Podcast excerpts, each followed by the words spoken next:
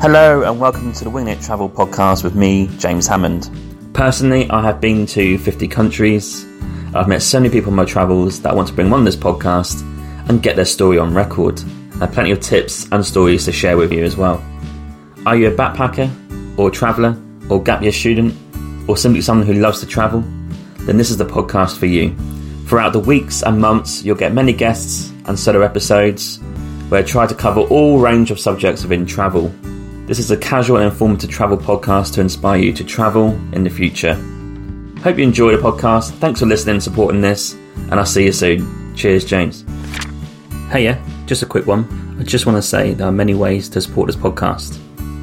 You can buy me a coffee and help support the podcast with $5, or you can go to my merch store with the affiliate link with TeePublic, where there's plenty of merch available to buy, such as t-shirts, jumpers, hoodies, and also some children's clothing. Thirdly, which is free, you can also rate and review this podcast on Apple Podcasts, Spotify, Podchaser, or Good Pods. Also, you can find me on social media on Instagram, Twitter, Facebook, and TikTok. Simply just search for Winging It Travel Podcast, and you'll find me displaying all my social media content for travelling, podcast, and other stuff. Thank you. Hello, and welcome to the Friday series, episode 4. Crikey, time's going. And this week we're going to talk about Frank's second part and when he hitchhiked in Egypt, Sudan, bit of Taiwan, travelled in China, and also hitchhiking in the Stans. And what I learned from this week is that Taiwan sounds awesome. As it's a small place, it's one of those places that you can maybe do within your allotted allowance of maybe vacation time if you get a certain amount of time. Obviously, long travel, fill your boots, be there as long as possible. But if you're thinking a little hitchhiking trip for 1 or 2 weeks, I think Taiwan could be right up there. Small country, lots to see and do. And of course, we need to find that secret temple they talked about on Toilet Mountain, where the monks looked after him, kept him in there for a couple of nights after he was dehydrated from hitchhiking. So Taiwan is a country that has not really been anywhere near my list at the top. But because I work with some Taiwanese, and you do hear about it in the news a lot because of the China situation, you do think, oh, I wonder what it's like there. So it's piqued my interest, and the Taiwanese people are so nice that I would even back what Frank said, that hitchhiking there would be pretty easy. Never a problem, friendly people. And if you look at the map of the island, I think you'd want to go down the east coast, right? Like he said, west coast is a bit more built up. So you want to try and get on the east coast, look at the Pacific Ocean, and see some great views. So that was great to learn about that. What was also great this week was how he was hitchhiking in Sudan when it was then a bit of trouble happening with, like, locally and politically. It does prove that high-end extreme travel that people do, which I think Frank is getting towards that band of people, that you can do places like Sudan and there's no real restrictions to a degree. And he proved that, yeah, you can travel right down the country. Even the border guards, even the army guards were kind of like helping them out, giving them dinner, somewhere to stay for a bit. I remember offline speaking to him, and he just said the Sudanese people are some of the nicest people that you'll meet. Very friendly, don't want your money, will give you water that they have if you're travelling through desert, and they just give you hospitality to another level. I think you notice the theme in parts 1 and 2 of hospitality, right? We keep talking about this word. Frank was like, you know, is it lucky that he's choosing the countries that are just like this? Or is it just the fact that because in the West we're so wired to maybe being a bit more insular, and that community aspect is maybe arguably going, that when we go to these countries and the perceived nothingness that they have, which is based on material wealth, which actually doesn't mean anything, you instantly think, well, they're either poor or don't care about you, but it's the opposite. They're very rich in their family life, and they've got purpose, and they want to help a guest, they want to help someone who's seen their country and give a good impression, right? They want to welcome you in, give you food, so make sure you're okay, and then once you're fine, you can move on. That seems to be the common theme in these podcast episodes from Frank. And it just makes me wonder, like, and I don't know if you guys think the same, that I just want to give it a proper good go hitchhiking. You know, Taiwan could be a good way to maybe settle in and see what the lay of the land is like, right?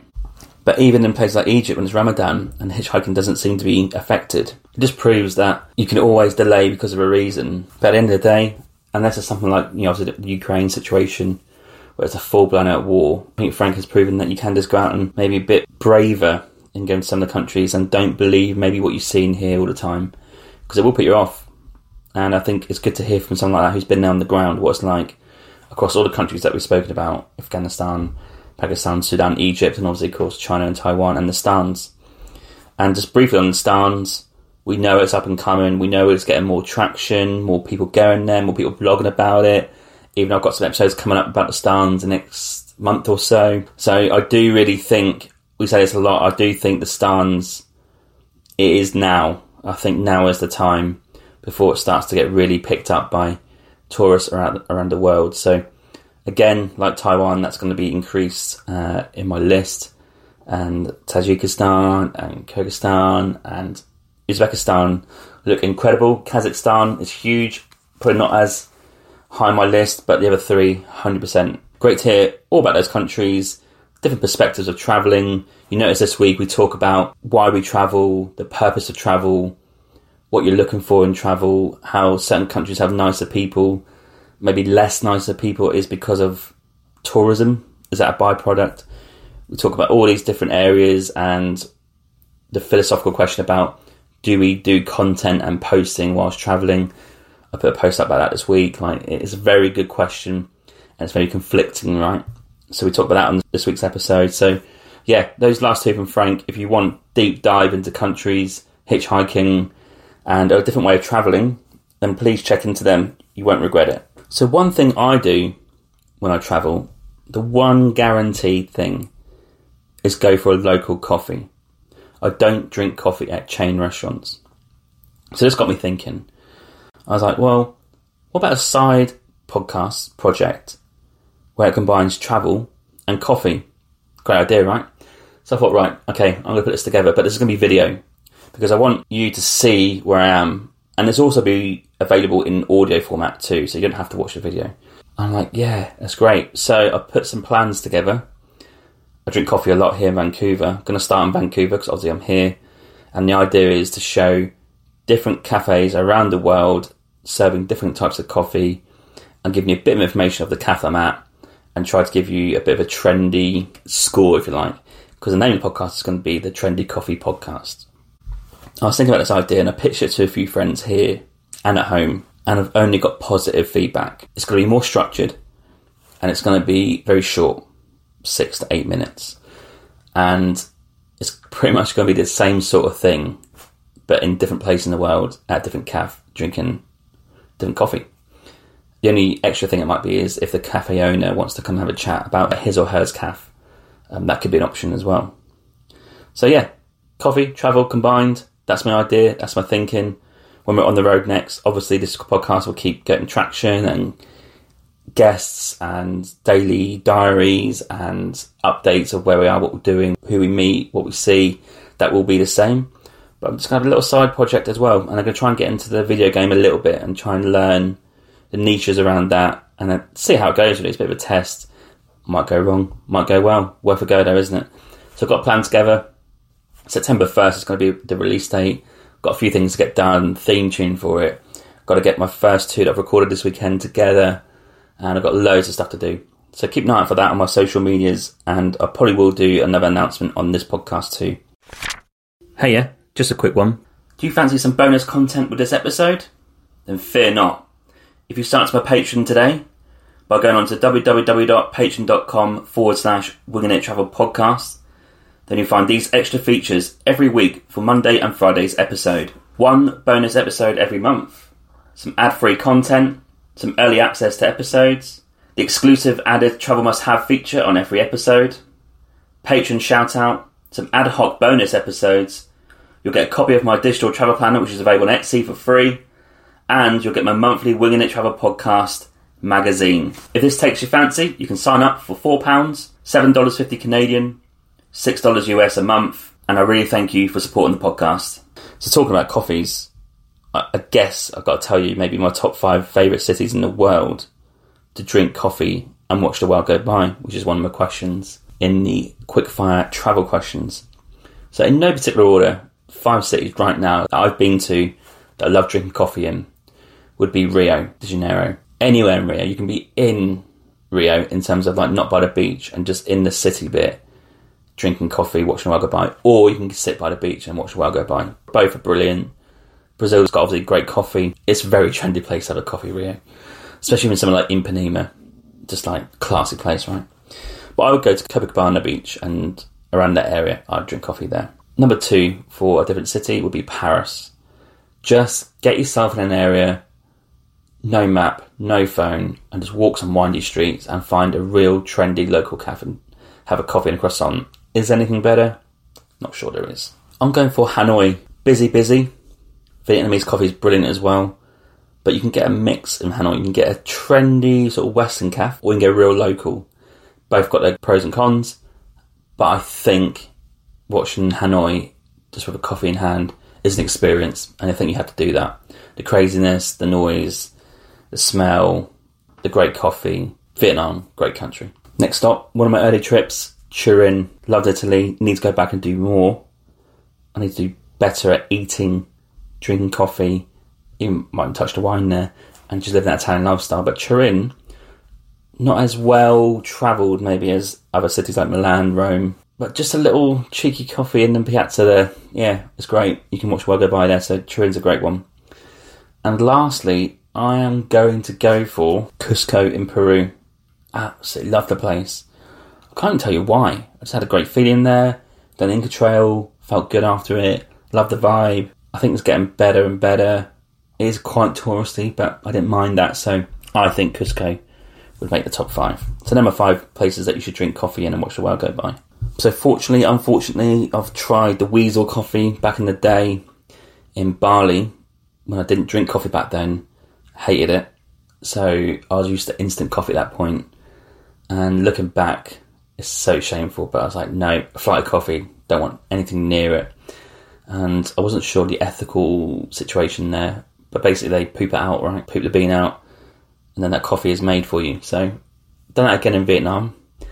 And I think there's a Delat, in Vietnam. I had Weasel coffee. Loved it. Interesting taste. I think I might be quoted as saying it's a little bit pooey, but hey, it's natural, isn't it? But again, ethically wise, I'm not sure it's viable. I think back to those times about, have you ever travelled and you spent 1 or 2 days with a group of people and just don't know where they are, what they're doing now? This may be more prevalent to people at my age who maybe travelled before smartphones were really a thing. But back in 2013, I had so many different experiences with different groups of people that unless I did get them on Facebook, that was it. I have no idea where they are, what they're doing. And I just think there's a charm to that, but there's also a sadness to it, isn't there? A sadness that you've experienced something so good, but you can't see them again and discuss it and talk about it and have a laugh. But then would it be as good because you had that experience at that time doing that one thing? Quite a weird mentality with travel, especially with long travel when you go place to place. I also had that feeling for Australia when I went to watch the Ashes in 2010-11. There was like a group of 20 of us like meeting up every day, PJ O'Brien's, watching the cricket, singing songs, getting boozed up. Don't know the guys' names. Never saw them again. Apart from one of them, we kept bumped into, I think twice, different sporting events, we keep bumping into them. Weird part of travel, thought come across my mind today really.